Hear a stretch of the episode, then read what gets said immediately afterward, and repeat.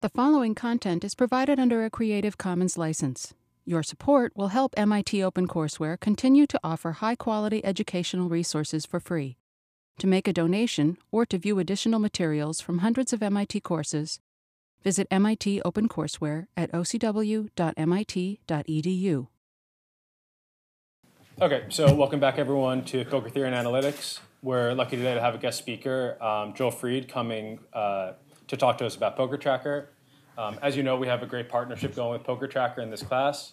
Um, they sent along Joel Fried to teach us analytics. Joel is a, um, a VIP support director for Max Value Software, who's the parent company of Poker Tracker. He has taught analytical techniques to some of the biggest names in the poker in- industry, and he's come by to uh, teach us that sort of thing also.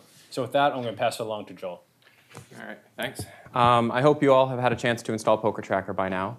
Um, poker Tracker is the industry-leading analysis and tracking software for online poker players. Um, we've been around since 2001, so we've been able to grow as the poker economy has grown. It started out as software for, only for people who played Limit Hold'em, and it has exploded. We do Omaha now, uh, obviously No Limit and Pot Limit Hold'em, um, and we have extensive tournament support, some of which we'll be talking about uh, today. Uh, what Poker Tracker does is it can help you identify and analyze similar decision points uh, to help you improve your game. So Poker Tracker is not going to do it all for you, but it's going to help you find the spots where you can improve and make better decisions.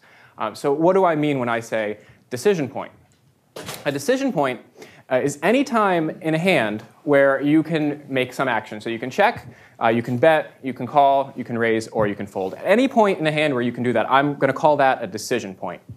Um, and when you play poker after you've played for a while, or if you've already played for a while, you'll realize you naturally remember similar decision points. Uh, if you're the short stack in a tournament and it's folded to you in the small blind, you're going to be able to lump all of those kinds of decisions together so that when you face that decision uh, the next time around, you already have some kind of history to build on.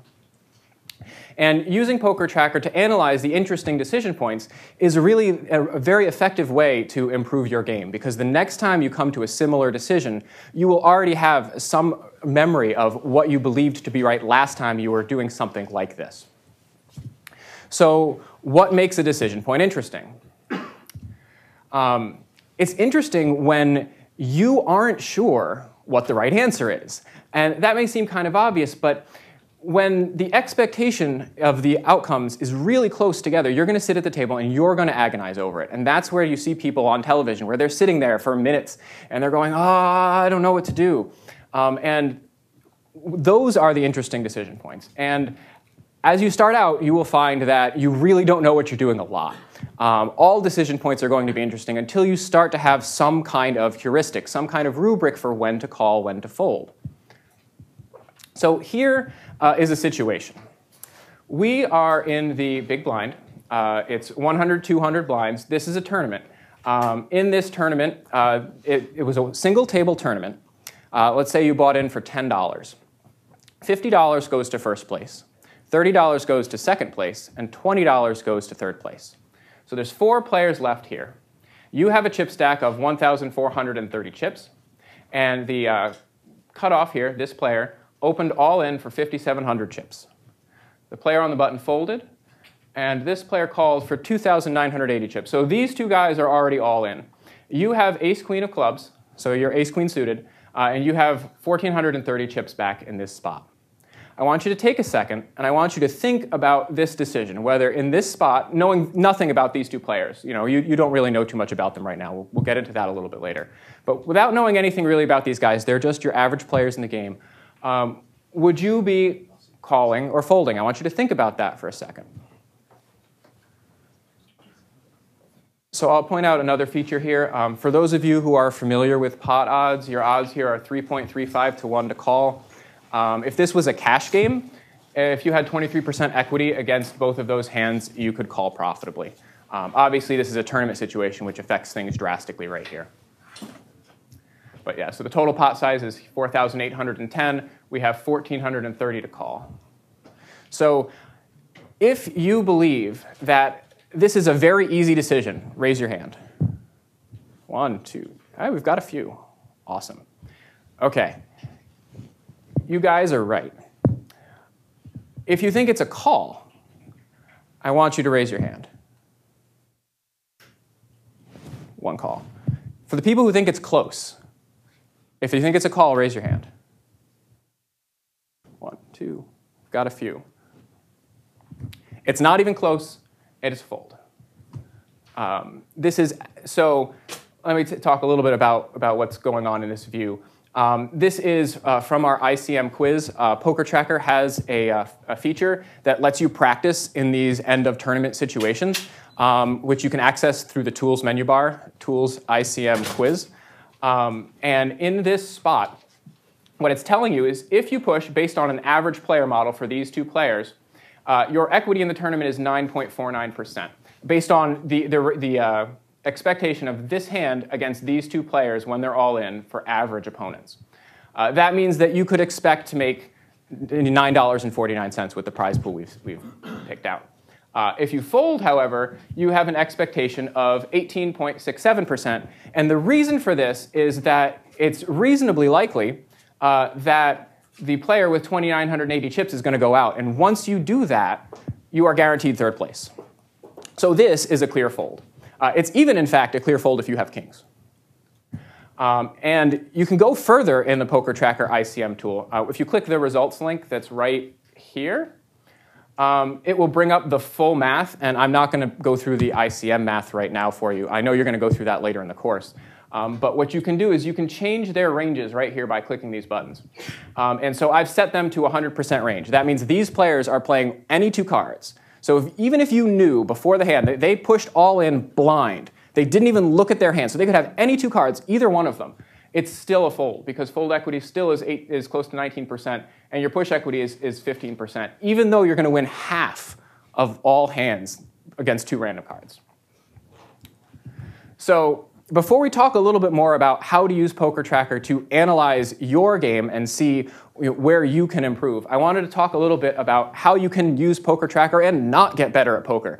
Because there are some very, there's some great and interesting stuff in Poker Tracker that you can spend lots of time looking at that will not help you at all make a better decision.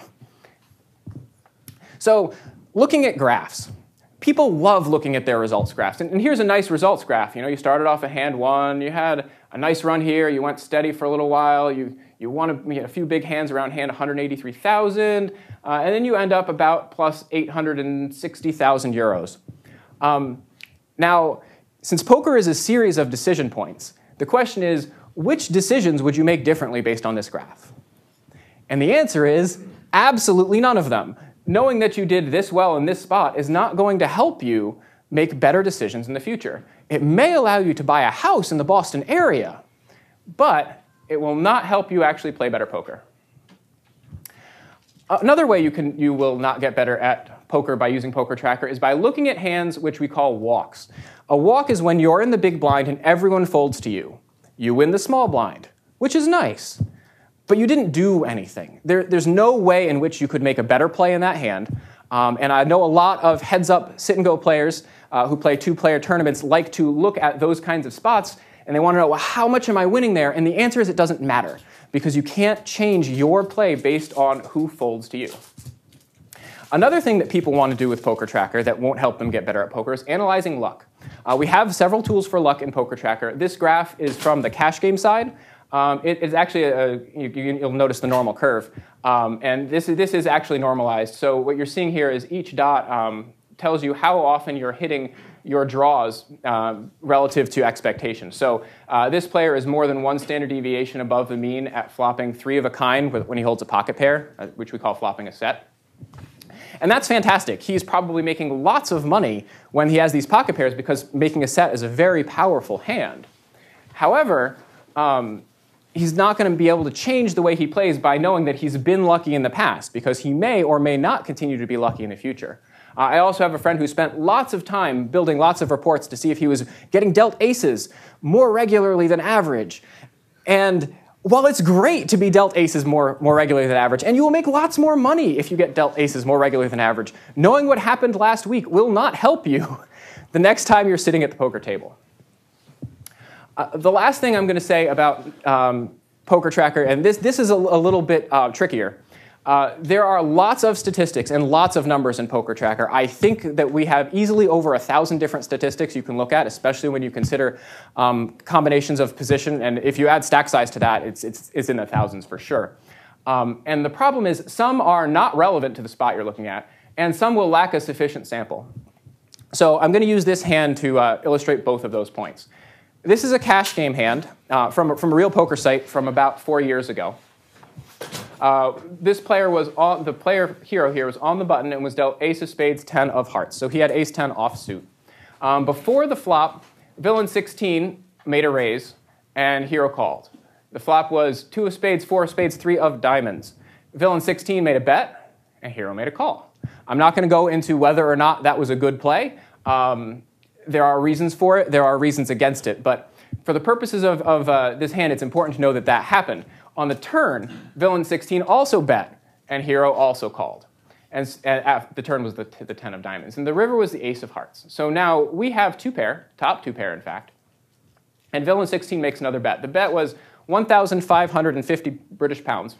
Uh, and the, the pot was 1,975 pounds. So we're sitting here, we're getting 2.27 to 1 odds, um, which, so if we, if we call and we're ahead 31% of the time or more, it's a good call. Uh, we can fold. Uh, our stack is, is 3350, so we could, we could also make a raise um, to like 17, 1800. Now, we have lots of stats here on the table. Uh, I'm not going to go through them all. This is our heads-up display, so we're looking right now at, a, at the, the, Poker Tracker replayer. Um, the important ones to note for this, for this purpose is this red number here, this 97, this is the number of hands of data we have on this player. So if you were sitting at a casino you get about 30 hands an hour. So this would be the equivalent of about three hours of live play against somebody. Online, it's more like an hour and a half because online hands tend to come a bit faster. So we've got, we've got some data. Um, it's not a huge, huge sample. Um, VP is the, the VPIP number that was talked about last time. Uh, that's the percentage of hands he's playing. Uh, so he's been playing about two out of three hands. So he's been in a lot of pots. So we, we know that about this guy. And PR is pre-flop raise. So that's how often he's coming in for a raise um, or raising at some point in the hand. And that's 45%. So two thirds of the time, because 45 over 65 is, is two thirds, um, roughly, he's coming, he, he is making raises. So he's aggressive and he's playing lots of hands. And here we're in this spot where we're facing a big bet on the river. Um, and here are his, so we've got his river stats. So if you click on, on the, the HUD, you're gonna get, you're gonna get this pop up. There's, there's a bunch of tabs here, tools, pre-flop, flop, turn, river. Since this is a river spot, I've just got the river tab open. I didn't want to overwhelm you guys yet. Um, and we can see his bet stats. So on the river, in our entire sample, he's had eight chances to bet the river. And he bet three of those chances. And I'm going to tell you that that number is completely and totally irrelevant to this situation. Because we can also see this number for c-bet. Now, c-bet is a, is a poker term. Uh, it's called a continuation bet. That means that a player has been aggressive the entire hand up till now. So uh, c-bet on the flop, he was the last raiser pre-flop, he gets the chance to open the action on the flop and he does. That's a flop continuation bet. A turn continuation bet, he made a flop c-bet, and he now has a chance to bet on the turn, he makes a turn bet. So that's a turn c-bet. A river c-bet is he makes a turn c-bet, and now he has a chance to bet the river. And we have never, not once, seen him get a chance to make a river c-bet. So if we tried to use this 38% here, and we said, well, he only bets 38% of the rivers, so he must have a really big hand here, we would be basing it on wrong information because it's, he could have gotten to the, to the river in any way for these bets to count. He could have been calling, uh, calling down in position, and then it was checked to him, and that, that, that would count. Uh, he could have been raising, he could have raised pre-flop, checked the flop, checked the turn, that would count. Any combination. And his hand strength is going to be vastly different those times he has bet the entire way than those times where he's done other things. So since we have a sample of zero c-bets here, these river stats are not actually that useful for analyzing this spot. You're much better off um, looking at the board and trying to figure out, based on his pre-flop numbers and his flop numbers, what kind of hand gets here. Um, I could talk about this hand a lot more, but that, that's kind of our, our, point here. So now we've talked about ways that you can not get better at poker using Poker Tracker. So let, let's get to the interesting stuff. How do you get better at poker using Poker Tracker 4? And I'm going to say it's a five-step process. Step one, Uh, use Poker Tracker for its reports and filters to look at very specific kinds of decision points. Find those times you find interesting. Find those times where you don't know the answer. And those are the ones we're going to look. You, you should be looking at because those are the ones going to help you get better at poker. The next thing to do is create mental models of the players in the specific situation. So that means you should have an idea what you think those players are doing here. Um, now, even though they're looking at similar kinds of decision points, you're not always going to have similar kinds of players in those hands. You might be facing, if you want to look at all times you were facing a river continuation bet, you're going to have sometimes you're against aggressive players and sometimes you're against passive players. You're going to have uh, times where the river made a draw come in. You're going to have times where the river paired the board. All of these are slightly different, not necessarily different enough. You wouldn't want to lump them together for point one, but enough that you need to, to definitely think about the players in this specific situation and try to get an idea what's this player doing right here. And this is exactly what you would do at a live table when you're sitting across the table from somebody trying to figure out, well, what is going through his mind right now. Then you, you adjust that model that you have, you've just built uh, based on any relevant statistics that you do happen to have, if you have notes on the player or anything else. Um, if you know that this guy lost a big hand two hands ago, and he might be what's called in the poker world steaming, he is really mad. And he is just going to be way more aggressive right now. That's relevant information. Uh, if you're sitting in a casino and you you know that guy has just finished his fifth beer and he's slurring his words a little bit, that's relevant information. Anything that you can do to adjust the model that you've built to, to be more relevant, that's good. Uh, then you evaluate your different decision options. So if you're in a spot where you can, you can, let's say you can just either call or fold. You have to think about what kind of hand does he have? What will I win if I make a call here? Um, what if I fold? Obviously, I'm out of the hand. Uh, what for tournaments? What chip stack will I have remaining? What? Uh, how does this affect everyone else's standings in the tournament? There's a lot of considerations for tournaments um, that affect your, especially your pre-flop decisions. And then once you've done all four of these things, go to step one and do it again. Continue to do this over and over again every time you have an interesting kind of decision, and you will find that you are able to make um, better decisions because you understand the different decision points that you're facing. So let's talk about how to navigate Poker Tracker 4 a little bit. Um, for those of you who have it installed and have your computer here, feel free to open up Poker Tracker um, and follow along with me. Um, so what I'm calling a report is any kind of way in which Poker Tracker is showing you data. Um, on the top left here, there's community, which launches our community page. Uh, you can look at um, our forums, you can download custom stats, all sorts of other fun stuff. Play Poker, this is where you go uh, when you want to actually play. So for those of you who haven't actually uh, done any importing in any of the, of the tournaments yet, uh, when, you when you want to play, you go to Play Poker and you click the Get Hands While Playing button. Uh, and view stats here, this is where all of your information is going to be displayed. Uh, T is for tournament, which is going to be all you guys are interested in. And we have four options, results, statistics, my reports, and graphs. And I'm, I'm not going to talk about graphs today at all, um, just because there, there really isn't enough time. Um, so there's this left-hand sidebar here. Uh, and some people have, have liked closing it to make things bigger. And you should not forget that it is there. A lot of the navigation options are in that sidebar. And there is a huge amount of value in, in being able to change reports. So right now we're looking at the overview report. Uh, it's got a nice graph. You can change different kinds of graphs. You can show your ROI, your ITM, your in, ROI is return on investment. ITM is in the money percentage. You can show those on this graph too. You can see you know, your results, how much you've won, how many tournaments you've played. Um, and down here, this, so this is a report. Right now we're looking at the basic by description report, uh, which is showing you one row per description of tournament type. Uh, for you guys, honestly, just looking at by tournament is probably going to be okay. That will give you one row per individual tournament. You're not going to have so much data that it's going to be hard uh, to group things together, and most of your tournaments are relatively similar.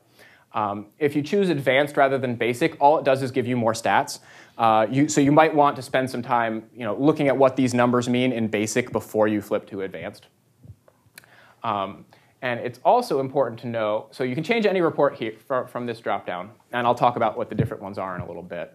Um, but the overview report has one really cool feature that is not obvious, and that's you can double click to get more details. So if you want to know more about these 392 tournaments, because those are the ones you're, you're, you're going to start playing tomorrow, and those are the ones that are really interesting, then you double click, and now you see each one of those 392 tournaments, one tournament per row. Uh, and you get to see you know, how much you won in that tournament, how long it was, your finish position, you know, all, all kinds of stuff. And it does say here on the side, double click a row for more details. And you can go back by choosing back by description or choosing remove all filters and return to root. Now, if that's not enough, uh, you can then double click the individual tournament and it will show you the hands, one hand at a time. So you're going to get a row for each hand as the, as the tournament went through. It will show you most recent 100 by default. If the tournament ran more than 100, you can, you can feel free to change that. Um, we just have that set so that it doesn't choke too, you know, too hard if you have like a 1500 hand tournament or something. Um, you can also sort uh, by clicking any of the column headers just like you know, any other um, reporting software. So you've got one row, row per line here. You can also right click, uh, which has a lot of useful features. Uh, it has so it's a context menu, um, and you can use that to add or remove statistics from your report. So when you get into the um, the like your VPIP and your PFR and those kinds of things, you might want to add or remove a bunch of different custom stats. So you can do that with configure report here. Uh, but you can also replay. This is how you'd replay hands. Uh, if you want to export videos and put them on YouTube directly, uh, you can just right-click, choose export video, put it on YouTube, post YouTube video on Facebook, and everyone can see your awesome play, uh, which is always fun.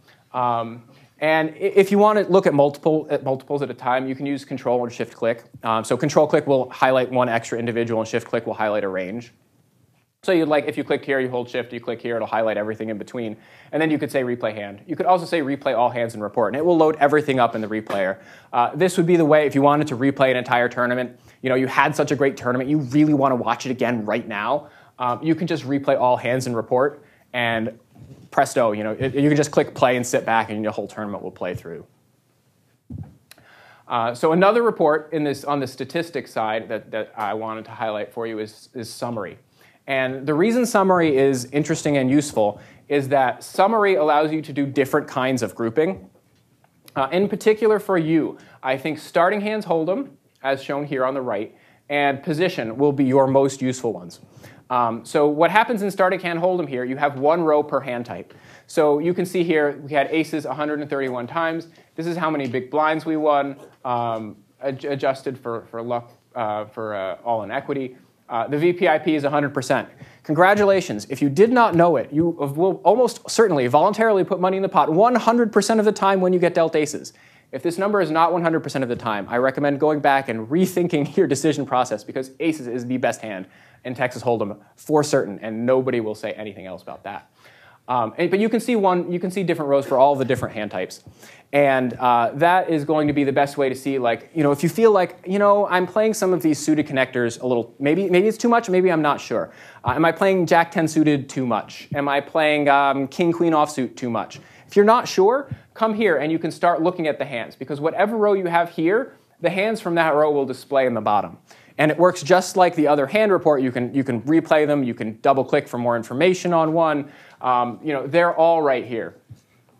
Uh, and position groups, I don't have a, image of it, but it groups one row for position. And when I say position, I mean if you're in the big blind, if you're in the small blind, if you're on the button. Um, so if you feel like someone is beating up on my big blind, man, I sit there and every time he I get my blinds raised and I have to fold and I hate it. Um, you know, can I play back or am I doing it right and it just feels wrong to me? Because sometimes your memory of the situation isn't really the truth uh, you can come in and, and load up the position report and you'll be able to see exactly what's happening.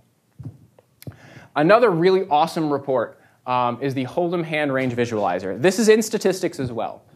Uh, and it, it, it looks like a lot, but it's not actually as crazy as it looks. So first off, over here we have various different statistics.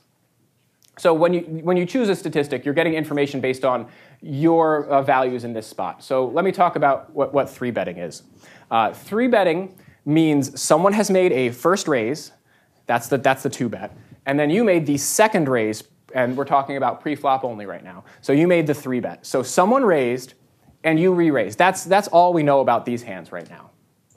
But we're looking at only, only those spots right now in this report. And, and you can look at all kinds of different spots. And this little wrench here lets you configure, and if you want to put different stats here, you can do that too. Um, so right now we're looking at range. So here it says range and value. So when I say range, I mean, these are the hands that you have actually done this with. And the percentages, these, are, these numbers here are percentages. And each one tells you what percentage of all of the hands that I have made a three bet with does this comprise. So let's look at pocket tens. This player made a, made a re-raise with pocket 10. Of hands he made a re-raise, 2.24% of those he had pocket 10s. If, so you can think about this as, you know, if I made this re-raise and someone else was against me, you know, what, what could they expect to see? Well, about almost 4% of the time they'd expect to see ace-queen offsuit. 4.28% of the time they'd expect to see ace-king. 2.5% of the time, aces. So this is what your actual range looks like. And in poker, we use range kind of as the term for, um, if you think of the domain as all, all hole cards, right? So you know those are all, all hole cards you could be playing. Um, your heuristics, your mental processes at playing poker is the function that takes a, a hand from the domain and puts it in the range. So this is your range. Now you can change this from range to value, and this is where it gets cool this is the percentage that you three that the, this player made a three bet given that he had a chance to with each of these hands. And so you're going to notice something very different right away. We have a whole lot of hundreds here. This player has made a three bet 100% with ace king suited, ace queen suited, ace jack suited, ace 10, and ace 9 suited. Every time he had those hands and he had a chance to make a re raise, he did it every single time. But if you look at the actual percentages, they are not the same 0.84, 0.93, 1.49. So you can tell also that he got dealt ace jack suited in these kinds of spots a little bit more uh, because he's still doing it 100% of the time. So this report is fantastic for helping you figure out, first of all, what would an opponent be seeing uh, uh me do? You know, what am I what am I looking like?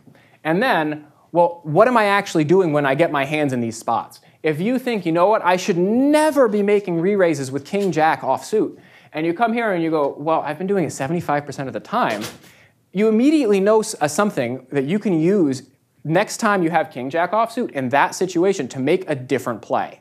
That will let you change your poker. And again, you can pick any of our statistics from here, uh, and you can, you can look at them. Anything that shows percentage-wise will work in this report. Uh, another really important report for tournament play in particular is uh, facing preflop action. So again, we're in statistics section, uh, and it's the facing preflop action report. What you're seeing here is one row per kind of situation that you could be in on your very first action before the flop. You get dealt your cards, stuff happens before you, and now it's your first decision. Well, the question is, what happened until then? If it's an unopened pot, that means everybody folded to you.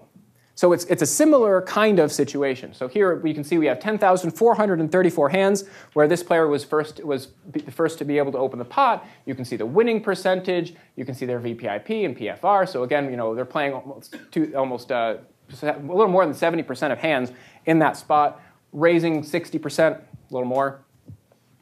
Um, but you can see one limper. Now, a limper means someone just called the big blind. It's a technical term. Means there's one person who just called a big blind, uh, and it's to them. They have, we have 1,945 hands for that. And you can see how, how their VPIP changes. Suddenly, they're, they're not putting in nearly as much money. And part of the reason for this is this sample is based on um, heads up play. So when you check in the big blind, it's not considered voluntarily putting money in because you haven't put any more money in. And you can only VPIP before the flop. After the flop is a totally different animal. So VPIP is pre-flop only. Uh, and and that, that's a good thing to keep in mind. So that's why you see this, this kind of big drop. Um, but you can already see how, looking at this report, I can tell you something about this player's play. They check a lot when it's limped to them, and they're in the big blind, and it's heads up play. So you can use these, and of course this works like the other reports. Uh, all of your hands are down here. Um, and so you can, you can replay these hands, you can, you can do other filtering in addition to this, um, and it will help you kind of figure out what your play is in, in different first situation spots. And uh, tournament play, this is going to be huge because when you're facing an all in before you get a chance to act, your range is going to be very different.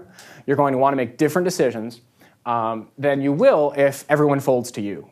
Uh, because you're able to steal the blinds a lot more liberally. Um, and you're going to see later in the course uh, how, how aggressive you can actually be as your chip stack gets small. So being able to look at these different kinds of spots will help you fine tune your game and, and you know, look at what you've actually been doing in those situations. So uh, I've mentioned lots of reports. Do you need more than that? I'm glad you do. Because you can create custom reports in the My Reports section. Uh, in here, you can choose the type of report, how to group the report, and how to show exactly what you want to see. So any of our stats can be added to these reports. There's three kinds. A player report um, starts out by looking at hands that you've played. You're looking at groups of hands. So a stat like VPIP uh, looks at groups of hands because it's a uh, how often you voluntarily put money in the pot over a sample of hands. That's to contrast with a hand report, uh, which is going to show you again one row per hand. So if you wanted to like uh, make a report that was going to show you all hands where you faced a river continuation bet, you could do that as a hand report and save it and load that up really quickly next time. An all players report is like a player report, except it's not just for you, it's for everybody in your database. So you're going to get one row per player, uh, and you can put whatever stats you want on it there. For player report, we also have lots of different groupings, some of which you will not see anywhere else by default in PokerTracker. And I wanted to specifically highlight preflop stack size for you guys, because as tournament players, this kind of custom report has a lot of value for you. Um, because preflop stack size is going to be the determining factor in a lot of situations in your tournament play. So let's see what that report looks like. Um, you get one row per different stack size, you get different ranges. Now, these are in big blinds, I, they're not in M, um, but you get, you get a pretty nice, nice range, and you can, you can kind of approximate M um, by multiplying that uh, by two thirds, um, because you're going to be dividing it by the, the, big the small blind too. Uh, so you can see here, this player had the stack less than two big blinds 59 times, and this is how often they raised when it was folded to them, and you can see it's 47%. So you can see, you know, in this, in this spot how someone's raising range is going to change based on their stack size. Uh, and, and you can see we have, we have different samples for all the different stack sizes. Uh, based on the tournaments you guys are actually playing, uh, you're going to be seeing numbers you know, much more in, in this area and a lot less in this area because you need to be really, really deep to be able to have 100 big blinds. And, and in turbo tournaments, it just really doesn't happen that much. But in addition to be able to just look at this, you can then come in here to this blue filters link. Well, it, it will be blue for you until you've clicked it once. It's gray for me here. Um, and then you can make individual filters and you can save that with this report. So you could come in here and you could take this report and filter for times you're facing an all in. And you would then see times you were facing an all in by stack size and see what your stats are. And you could save that and it would show up in this dropdown. And you could look at it later, and you wouldn't need to redo everything. And, and it would be, will be really helpful for uh, analyzing your own play. So I've talked a lot about filtering. How do you do that? This button here, More Filters, is the gateway to all of the filtering everywhere. And uh, other than the doing specific stuff for custom reports, this is the place where you're going to go if you want to see specific subsets of your data. So when you click it, you're going to get this window. And here's how you, so there are five sections over here, game details, hand details, hand values, board texture, and actions and opportunities. And each one of these has different kinds of filters. Um, and we, we tried to break it down as intuitively as possible. Um, so game details is all stuff for how to filter at the game level. You know, what, what day did I play it on? Um, what currency was it in? You know, uh, what was the speed? Was it a turbo? Was it a, a hyper turbo? Was it a super turbo? What was the buy-in? What was its description? Uh, what was the table size? You know, were there six players at a table, 10 players at a table? Um, and you can also filter for the uh, specific blind levels. So if you wanted to look at a hand at the 100, 200 blind levels, uh, that would be there. Now, so you navigate this by, you choose your section on the left-hand side, Anytime you see this, the uh, greater than symbol, you can click. So any of these options here, you can click and you'll get like the individual filters you can turn on and off. And I'll show you a few of those later. When you go down, you can click up here where it says cancel right now. It will change to the, up, up to the previous section. And when you turn everything you want on, you click add to filters, and then it, it adds them all together. Uh, here, so here's hand details. Hand details is filters about uh, the whole hand altogether. So what was the maximum pre-flop raise that occurred? You know, was there a three bet at all? If you want all hands where someone made a three bet, you'd come here, uh, which can be great um, if, if you want to look at times when you made a raise and someone made a re-raise, but you don't really care who. Uh, you just want to look at all three bet hands. You can come in here. If you want to look at hands where there was limping, you can you can turn that on. If you want to look uh, at hands by pot size or stack depth, so you want to look at hands where you had a certain M, you can come in there. How many players were at the table? If you want to look at bubble hands, you'd look there. Uh, what, was your, what was the position of different players? Who made the first raise? Where was I sitting? All of that's in player position. Um, you've got whether you, this is mostly for custom reports and notes. Uh, if you made tags on the hand, you can, you can tag hands in the right click menu. You can do that there. How much you won or lost in the hand, how much you contributed to the pot. Did the hand go to showdown? There's, there's tons of options. Hand values um, is another way you're going to want to look at hands, and that is your hole cards, your hand strength, and your draw strength. So let's go through those. Uh, this is what the hole card filtering looks like. You've got the chart of all the different hole card options. Uh, so there are several ways you can do it. If you want, you can just click on individual hole cards. So if you just wanted to pick, uh, say, pocket tens, you click right there, add to filter, you're done. Now all, you only see data from pocket tens. If you wanted to see the top 15% of hands, you can come down to this slider and you can slide it over to 15%. Now, my top 15% of hands and your top 15% of hands may be different. That's why we have this model option. Um, so we're using by default the Sklansky-Karlson model, which was um, invented by them in response to a very specific math problem, which I think you guys will talk about later in the course. Um, so that we use that as, as the default model uh, to rank hands. But if you don't like that, you can actually go in and you can make your own custom model. You can say, you know what, I want 3-2 suited to be the best hand in the deck because I love it. You can do that. You can put that at the top. Um, we also have hand versus three randoms as a default model, uh, which ranks hands based on their equity against three random sets of hole cards. It's going to look very different. It's going to be a lot more skewed towards uh, high cards. So you're going to see things like king jack offsuit and queen jack offsuit long before you see low pocket pairs. So that's going to make things radically different uh, in terms of using the percentages. There's also this group select button, which will save you time if you're making like, if you want to do like any ace, you can just click group select any ace. Or if you want to do any pair, group select any pair. If you want to invert it, you can just click group select and invert, and it will, and anything that's turned on will be turned off. So you have lots of options there. And once you've set whatever you want, you just click add to filter. Uh, hand strength. So once you see the flop, you have some hand strength. So all of these do imply having some sort of hand. Uh, you know, did you have a high card? That means you don't have any pair. You know, you just look at what your high card strength is. One pair, two pair, three of a kind, all the way down. There are multiple, multiple options in each of these. I'm just going to look at straight just to save a little bit of time. Um, so what you would pick is what street you made it on. So if you wanted to look at only times you made the straight on the river, you could pick that. You know, when um, if you wanted to see any street, if you wanted to see all three streets, you can just change that and turn it on uh, how many hole cards you used. If you wanted both of your hole cards to be used to make this straight, you can turn that on right here.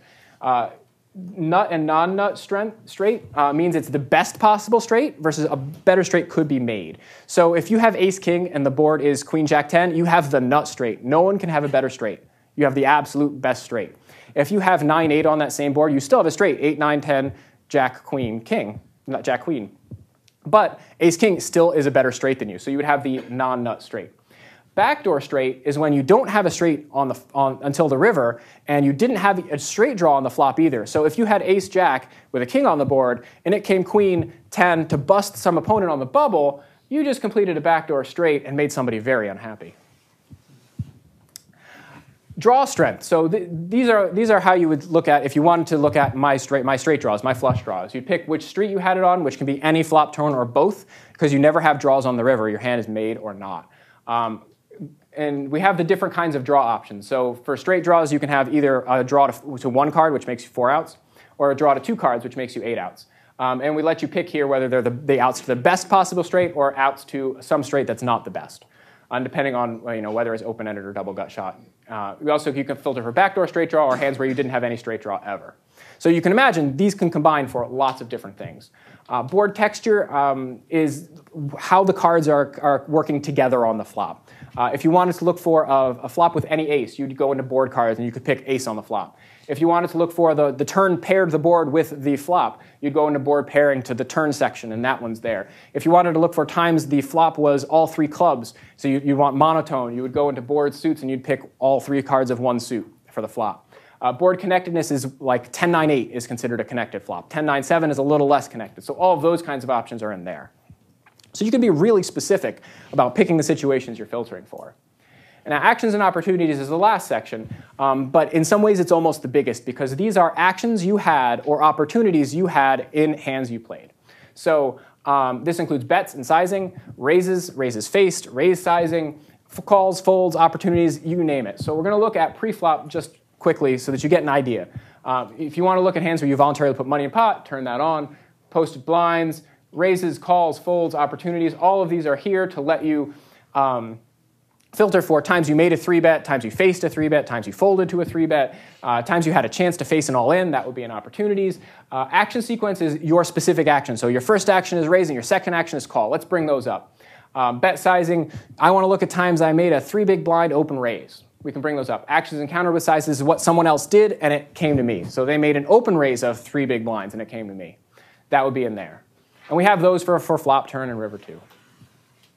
If that's not enough and you need more stuff, you can combine these. So you can highlight them. So this is what it looks like after you click Add to Filters. Uh, so we've added two. Sizes calculated in big blinds.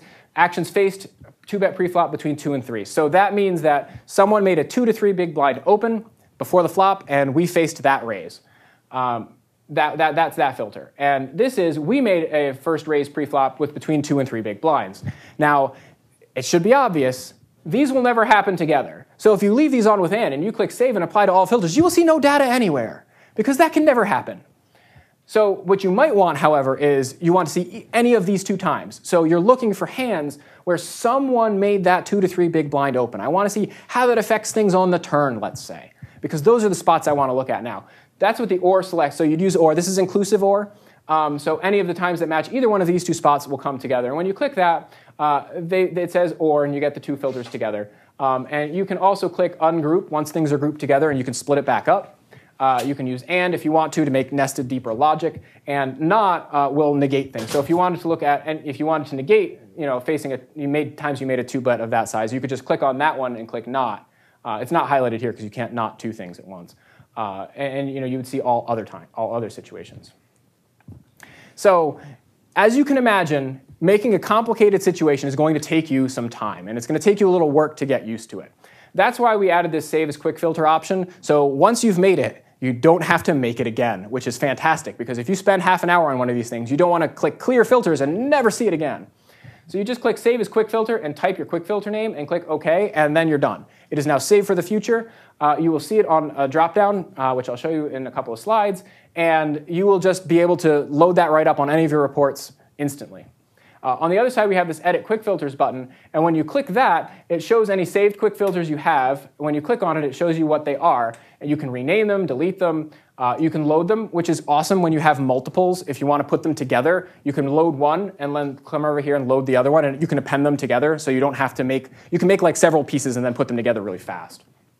Um, we, we also have them available for free download on our website, uh, and then you would import them right here. Uh, and if you wanted to export them and give them to your friends, you wanted to, you know, you said, let's, let's all make a group of filters together. We'll split up the sample, and you make these, you make these, I'll make these, and then you want to give them all to each other. Great, you just export them, give them to each other. It save you a whole bunch of time. And this is the drop down in the sidebar. Um, so you see, like once we've made this quick filter, you just pick it, click that, and you're done. Now that filter applies to all of the reports on the other side. So I've talked a lot about stats, and I hope you're sitting there wondering, what are these things? How can I find out more about them? Like, I want to know about it, but there's so much going on.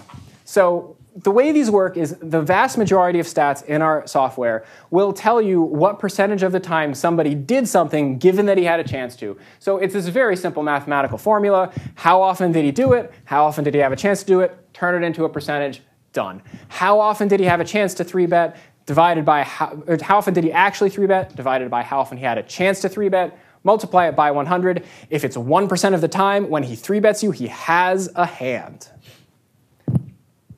So let's go through a few examples. Uh, VPIP, we've already talked about a bunch. So it's the percentage of the time a player chose to put money in before the flop. Uh, this is considered like one of the staple stats uh, because it really speaks to how uh, much a player is involved in the pot. If you've been sitting at a casino and you see a guy that's just splashing money every hand, he's playing every hand, he doesn't care, his VPIP is very high. And it's, it's easier to think about that player when you start building models in your mind of what do players who have VPIPs do. And you can start to categorize players by like VPIP numbers. So someone who has a for, uh, VPIP of 40 is going to have similar kinds of play style to someone else who has a VPIP of 40, even if you don't know a whole lot else, because this one will con converge pretty quickly, since they will VPIP or not pretty much every hand. Raise first in is a little bit more restrictive, um, but I think it's one that's really useful for you guys in tournament play. It's the percentage of time a player raises on their first action when everyone has folded to them. So if everyone folds to you and you raise, you raised first in the pot. Uh, so if you see that be 40% for somebody, they are raising a ton. They are raising almost half of all hands. It's a huge number. Uh, if you see, and these can combine, these work together, right? So if someone has a VPIP of 70 and a, and a raise first in of 2, they are calling all the time, but they are not raising ever. So this starts to give you an idea what kind of player they are. They're the kind of player who just puts money in, but they are not willing to commit to a raise. They don't want to bring the stakes higher. They just want to go along with whatever's happening. And some stats can be super crazy specific. So we've already talked about what three bets are. We've already talked about what C bets are. There is a stat in our system called fold to raise after flop C bet in a three bet or higher pot. So that's what three bet plus means. Three bet or higher. So let's break this one down. It means that we made a three bet or higher before the flop. That is, we either three bet or we four bet or we five bet or we six bet, anything, at anything higher. We, but we made the last raise because we made a C bet on the flop. So we made some last raise pre-flop that was a, at least a re-raise. And on the flop, we had a chance to bet, and we bet, and they raised us because they raised, and we folded to that specific raise. You will not see this happen in your tournaments because you are going to be too short to really get these situations. In a cash game, this can be really useful once you have a few thousand hands on somebody. Um, but as you can imagine, we, if, this, if we have this, we have a lot of other really specific stats. So if you find something you want to know more about, you can go through our stat list and find if there's something there that already does it. Um, and this is one where you might not want to pay attention to it until you have a really good sample size on somebody. So how do you find all the stat list? If you click configure from the menu bar and you choose statistics, it's going to pop open this window, uh, which is going to show you our entire stat list. So you guys are going to want to change to tournament, and there are player stats and hand stats for the different kinds of reports, uh, and you choose stats here. So we've got we're looking at tournament player stats. Uh, you can see we have this list. We're just looking at the call stats here. Uh, you can you can see the scroll bar. So we have a lot. Uh, if you want to search for specific ones, you can just type like if you type three bet in here, you suddenly see only three bet stats. So we're looking at a stat called call preflop squeeze. If you were if you were looking through the stats and you saw this and you said, well, what is that situation? Well, that situation is described here in details in the detailed description.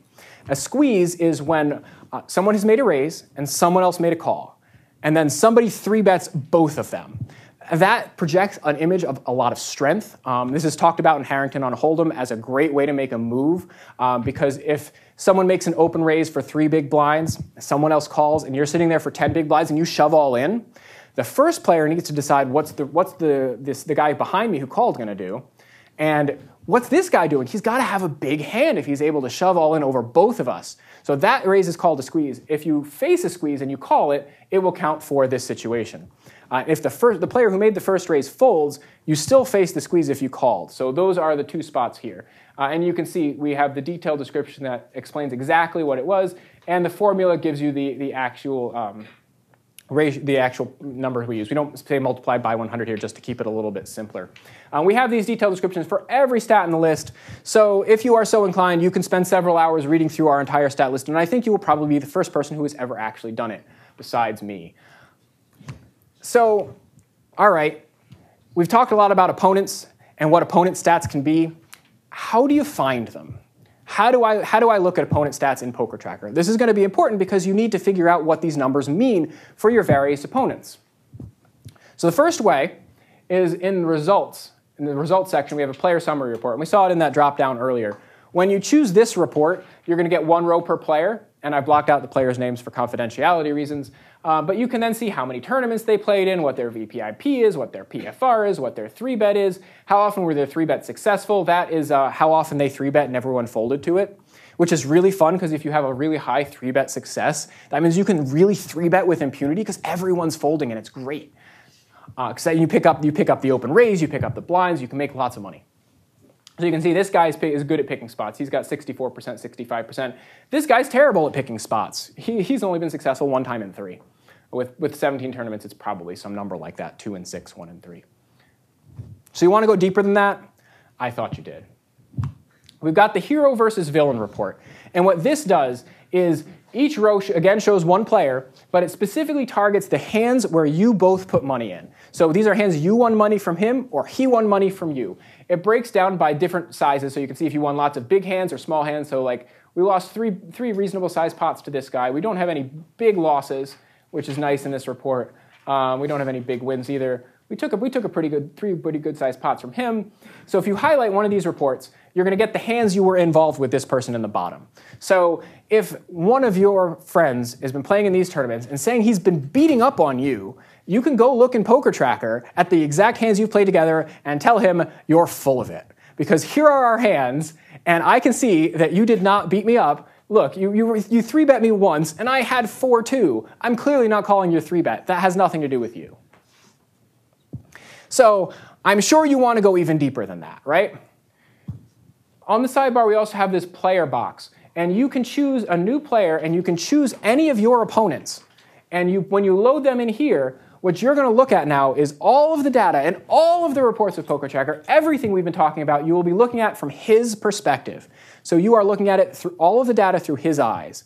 And the only thing you need to really keep in mind when looking at data through another player's eyes is that you only get hole card data when he reaches showdown. If he doesn't reach showdown, you don't know what his hole cards are because the hand's not going to tell you. But anything else, and it's for all hands that reach showdown, you have full information. You have the, all of our all of our reports, all of our stats, all of the filters. And if that is not enough for you, I don't know what will be. So let's look at an example. We're going to look at one example analysis, and hopefully that will show you how all of this stuff works together. Let's say um, there's one situation that was really bugging us. We've been playing in these tournaments that are called 50-50s. Uh, and the way these work is that they pay out the top five places. 10 people start, five people get paid. Once it gets down to five players, uh, everyone gets their buy-in back. So if you've bought in for 10 bucks, once you get in the top five, you definitely get your $10 back. And everybody who's in the top five has some amount of chips left. So it takes the other half of the prize pool and gives it out to all the players based on how many chips they have. So that is a, that, that's how a 50-50 tournament works. Um, and we want to look at times we're in the big blind because we've been playing a lot of these. Times we were six-handed, so we're on the bubble. Once one more player goes out, the tournament is over. That is the end of the tournament. And we want to look at times we have king, queen offsuit because that hand's been bugging us. We don't need any other reason, but we have, an, we have a real situation here. So you go into the sidebar, you pick your 50-50 flag. That will limit it to 50-50 tournaments. You go into hand details, number of players, players dealt into hands, six to six. So now we're looking at six-handed play in 50-50 tournaments. Actions and opportunities, pre-flop, post-big blind, bang. Add that to filter. Now we're looking at big blind play in a 50-50 tournament, six-handed. Hand values, we go just turn on king-queen. That's king-queen offsuit there. King-queen suited is on the other side. And we go into actions, opportunities, pre-flop, and turn on opportunities and turn on faced all in. We add those, we have all of our filters right here. And so now we have picked out our situation entirely. And we can look at our spot. We have two hands in our database that match that. It may have felt like you had a lot of data, but sometimes when you go and you look at it, it turns out you don't have as much as you thought. And that's okay. We're still going to look at one of those hands. Let's, we, have got two hands here. Uh, we'll, we'll look at the second one. We're going to replay it. So we're going to see it in the PokerTracker replayer. So here is our spot. And let's take a moment to, to look at it. We're in the big blind, just like we said. We have king and a queen fold, fold, fold, fold, and this guy pushes all in. So we're facing our all in uh, from him. So our chip stack is 1955. His chip stack was 725. Our blinds were 60 and 120, uh, and there was a uh, 15 chip ante. So we have 90 chips. These were from the antes here. So we have to we have to choose if we want to call his 605 chip bet or we want to fold to it with king queen here in this spot. So I want you to take a second and think about whether you would call here or whether you would fold. Remember, if you call and you bust him, the tournament is over. You definitely win money because uh, he's out. You're in the top five, and you get money based on your chip stack, plus your buy-in. If you fold here, uh, he now picks up 100 and, 210 chips. Uh, he now has 935 chips. He's still the short stack, and we're going to keep playing you have a king and a queen. I want you to just take a second and think about our situation. Okay, the first thing you should be thinking about, and I hope you were thinking about right now, is what hands would he be playing to make this all in raise with? Does he, he obviously he could have aces. He obviously he could have kings. What other hands? How far down is he going to go when he makes this all in range? And before we can make any adjustments based on stats, we have to have a baseline. Because if we think the baseline player is playing all in with any two cards here, it's going to radically change how we adjust based on his stats. Because if he's tighter than average, tighter than average of 100% is going to be very different than tighter than average of 10%. So think about what you think an unknown player would play. Start to build this model in your head. This is what, this is what all the big name pros will do. They, they are able to have a baseline model and then adjust based on individual uh, characteristics. So think about that. Think about what kinds of hands he would play. Now let's add some stats. Now we're going to re- start refining our, our model on this player. We've got a baseline idea in our head of what kinds of hands he's going to play. Now let's look. We have 73 hands of data. His VPIP is 11. So in the 73 hands that this guy has been playing, so it's probably about two tournaments worth, uh, given, the, given the length of these tournaments. In two tournaments worth, he has put money in 11% of the time. One hand in nine, this guy's playing. That's it. Pre-flop raise, 1%. And I can tell you, because I did double check this, that means of his 73 hands, he raised pre-flop before this exactly and only one time. That's it. Only once ever. In both tournaments we've seen him play, he's, he's only ever raised once before. I hope that that changes what hands you think this guy is going to play, at least a little bit. Now, we can look a little bit deeper in his stats and try to see if there's any information there let's look at his small blind statistics. This is, this is the, the, uh, the tools pop-up here. Um, we're just looking at the top half. There's some stuff in the bottom, but it's all post-flop stuff, so it's not relevant right now. So let's just look at small blind here. Uh, his VPIP from the small blind is 13%. So one time out of eight, he put money in from the small blind. He has never raised from the small blind, ever, ever, not once. Um, he, so he did no raises of any kind. Uh, he seems to call across all positions. So here are his callings. These are from the pre-flop section. You can see he kind of calls from everywhere. He's called 4 out of 25 hands. He's called cold twice, which means you call without having put money in the pot. So you can't, you can't call cold from the blinds. That's why these are going to be zeros. He uh, limps behind limpers 1 out of 7, so he's not attacking people who, who just call the big blind. He's not attacking people who are acting weak. Uh, he is folding to a blind steal twice, so he's not, when he's in a blind, he's perfectly happy to give his blinds up. Uh, a blind steal is when you're in a blind and someone in the cutoff or the button, the last two positions, who haven't put blind money in, they make a raise. So when you're facing a raise from them, it's called facing a steal. Uh, he's done that twice and he folded both times. So you can start to, to kind of piece all of this together and get an idea. But this simple, the sample is not huge. So think about what hands this specific player is likely to raise all in with now that we have all of this information. Remember, his tournament life is on the line. If he, if he is called and he loses, he's out of the tournament. He wins absolutely nothing. But he's the short stack. He has an M of about 2.7. So uh, he could go about he could go less than three orbits before he is completely out of chips just by folding. So he has to make a move at some point. He has to pick a hand and make a stand soon. So the fact that his tournament life is on the line is going to make him tighter because he doesn't want to lose the tournament. The fact that he is so short with such a short M is going to make him looser. So these kind of are in conflict with one another. And as you play more tournaments, you're going to find out how, how they pull. Do you think this guy is going to play low pocket pairs? Do you think he's going to pick deuces here and happy to play a coin flip for his tournament life? I see one player, one person shaking his head. What about weak aces? Do you think ace four offsuit is okay? Do you think he's he's willing to take his tournament life into his hands with, with just a, a really weak ace. What about king queen? Could we have the same hand here? Would he make this shove with my hand?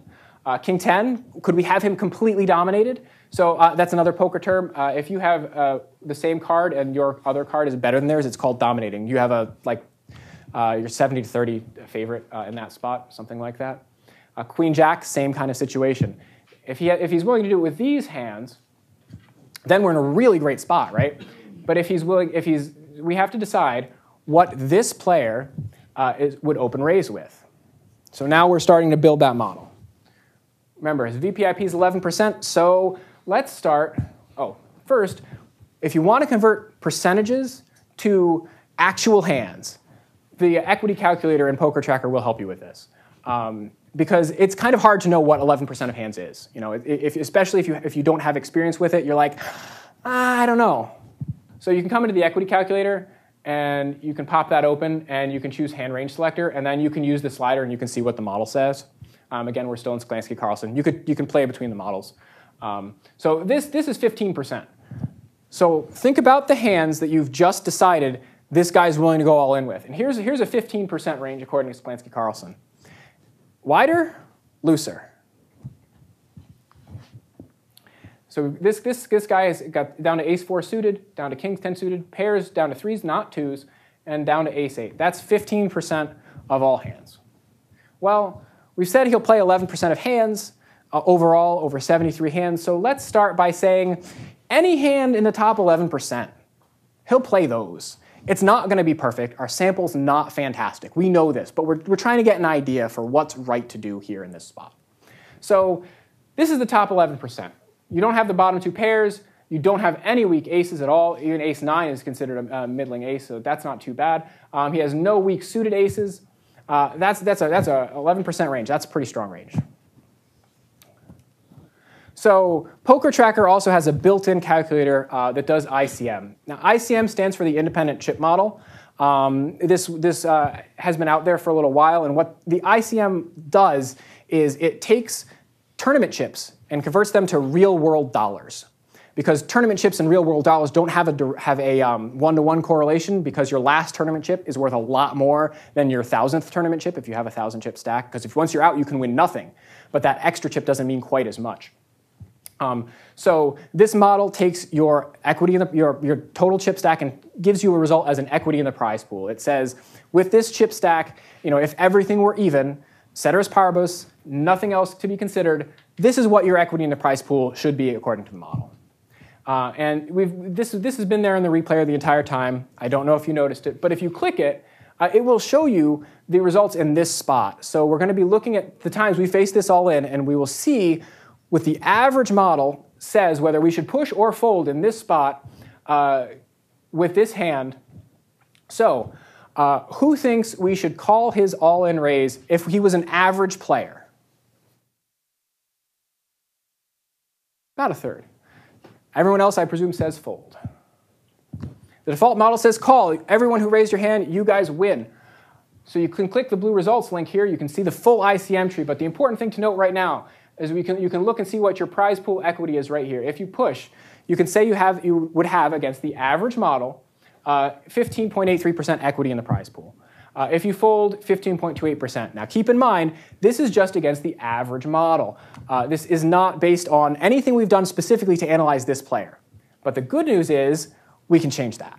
And we can see what the model's range was. So when we click results, we're going to see what the model says the average player would raise all in with in this spot. And the default range is, drum roll please, 33.9%. The default model says the average player will raise all in with an M of 2.7 when folded to in the small blind with about 34% of hands. Uh, we, we built this model using uh, some, some pretty robust data analysis, but as we've seen, different players play very differently, and this player is most certainly not average because we put him on somewhere much tighter than 33.9%. And you can see push equity here and fold equity are not that different. We're only talking 0.6% of the prize pool. So if we're playing a $10 tournament, we're talking about the difference between an expected result of 60, 60 cents. It's not huge, but each little edge in poker adds up, one piece right on top of the other. Uh, and making these decisions in the marginal spots is really how you can, you can expand your advantage and play better than your opponents. So let's change that. So you can click right here once you've been looking at the, uh, the model results, and you can, change, you can change his range. So this, by the way, is what 33% looks like. So the average player here is shoving as weak as queen 8 suited, king 2 suited, king 6 offsuit, any pair, any ace. That's a lot of hands. These are weak, weak hands. So we change it. We'll drag the slider down from 33.8 down to 11%. Suddenly, now we're looking at a whole lot tighter range. With the updated range, who thinks it's a call now? Good, I'm glad nobody thinks it's a call because it is in fact a fold. So by looking at this player, by doing analysis of his previous play, we were able to turn a close call into a close fold. And so in this spot, when, when, uh, when he has this range, our push equity is 14.85% and fold equity is 15 and a quarter. Uh, and you can actually play, play with this and you can keep changing and updating the range and you can figure out what break even is. So if he knew what our cards were, if we turned them face up, we can figure out what's the game theory optimal pushing range for him, right? When we turn our king queen up, if he could play perfect poker, he would have pushed a 24% range. That would be king 9 suited, any ace, any pair, queen 10 suited, king 10 offsuit, or better. Uh, if we think he is, he is pushing less than that, it's definitely a fold for us. Uh, if he is pushing more than that, it's a call. So we now have established what a break even range is for us facing a push from a short stack at the end of a tournament in a tournament type that we play. So next time that we're sitting in the big blind and we face a shove from a short stack who's in the small blind, we have a better idea what things to look at and how much to skew things based on his range. If you're starting to see 50%, 60%, and you're sitting with king queen, you're in a great spot to call. Uh, assuming you know, you're in an otherwise similar situation with your chips relative to the rest of the table. Uh, but in this spot, against this guy, it's a fold. So of course, in the actual tournament, hero called. Because you always make the, the, wrong play the first time you're in the situation. So hero called here with king queen suited, king queen offsuit, excuse me. And we get a lovely, wonderful flop. We've got the king, 9 2, so hooray, we hit our pair. This is great. Your heart starts racing. There's the turn, it's an offsuit 7. Fantastic. If he has two diamonds, he doesn't have a flush yet. You know, none of the straights came in. Uh oh. There's another diamond. So now if he has two diamonds, he could have a flush. One of the hands that was in his range was ace king. If he has ace king, he also beats us. So if he has queens, kings, aces, ace king, or any two diamonds, he wins. Uh, and of course, his actual hand was ace five offsuit. Now, I, I want to point out that ace five offsuit was not in our range analysis for him. So our range was actually too tight so we can, uh, in the future, when we're trying to do this kind of analysis, we can update our range by saying, hey, the last time I did an analysis of a guy that I thought was really tight, when he was super short, he was looser than I thought. You can add those extra few percent in um, when you're updating uh, your ranges later. Uh, so yeah, no worries about ace king, certainly no flush. He did have one diamond though. So uh, here are our takeaways you should think about poker as a series of discrete decisions that you're going to make when you're playing. Uh, you can use PokerTracker's filter system to target those very specific decisions. Uh, as we've seen, you can filter for anything under the sun you would like. Uh, you can save filters for later. So target those. Pick the spots that bug you.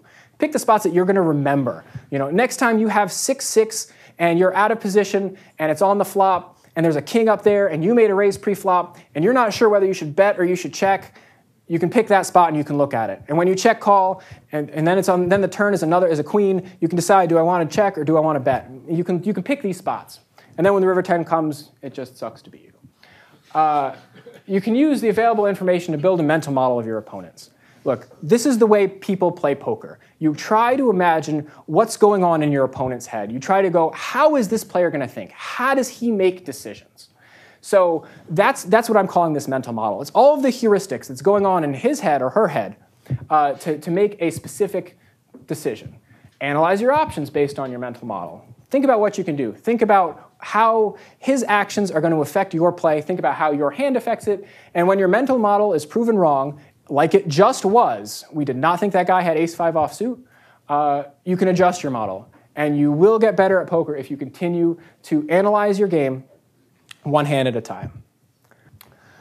So I hope that that was instructive and that I opened your eyes a little bit to all of the power uh, that PokerTracker has to offer for you. Um, if you have any questions, uh, I'd be happy to take them.